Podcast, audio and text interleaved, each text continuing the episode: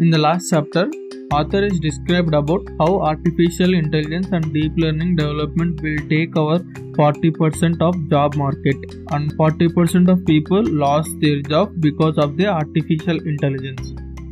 In the present chapter, he is going to explain about which countries will be forward or which countries will be developing artificial intelligence in order to become superpower in artificial intelligence in future. The chapter name is The AI World Order. Start.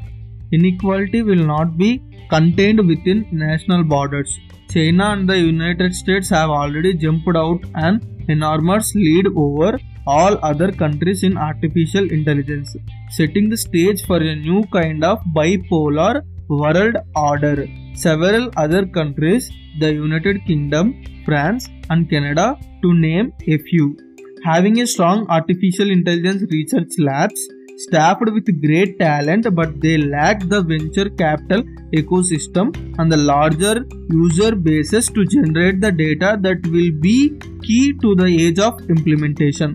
As artificial intelligence companies in the united states and china accumulate more data and talent the virtuous cycle of data driven improvements is widening they lead to a point where it will be become insurmountable China and the United States are currently incubating the artificial intelligence giants that will dominate global markets and extract wealth from consumers around the globe. At the same time, artificial intelligence driven automation in factories will be undercut.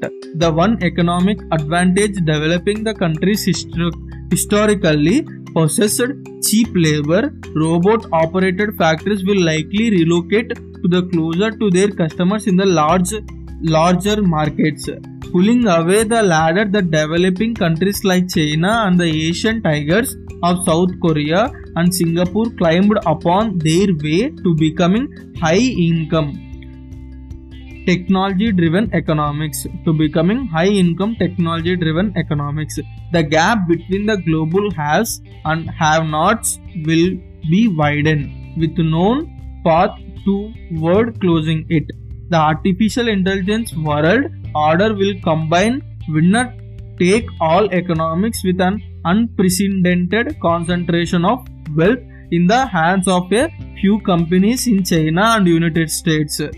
This, I believe, is a real underlying threat possessed by artificial intelligence, tremendous social disorder, and political collapse stemming from widespread unemployment and gapping inequality. Cumulant in job markets and turmoil across societies will occur against the backdrop of a far more personal and human crisis, a psychological loss of one's purpose for centuries. Human beings have filled their days by working, trading their time and sweat for shelter and food. We have built deeply entrenched cultural values around this exchange, and many of us have been conditioned to derive our sense of self worth from act of daily work. The rise of artificial intelligence will challenge these values and threatens to undercut that sense of life purpose purpose in a vanishingly short window of time. These challenges are mementos but not insurmountable. In recent years, I myself faced a mortal threat and a crisis of purpose in my own personal life. That experience transformed me and opened my eyes to potential solutions to the artificial intelligence induced job crisis I foresee.